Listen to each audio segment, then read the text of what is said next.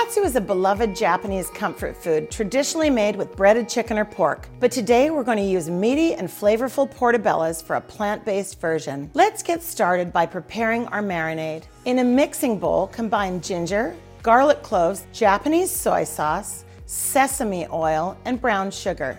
Brush the inside of each portobello mushroom cap with the marinade. Portobello caps make fantastic meaty steaks for this dish. Roast the mushroom caps in a 400 degree Fahrenheit oven until caramelized and cooked through, approximately 15 to 20 minutes. For our next step, we'll prepare our breading station. Here I have some prepared tempura batter that I've made according to the package instructions. As well, I have a half hotel pan filled with panko about two inches deep.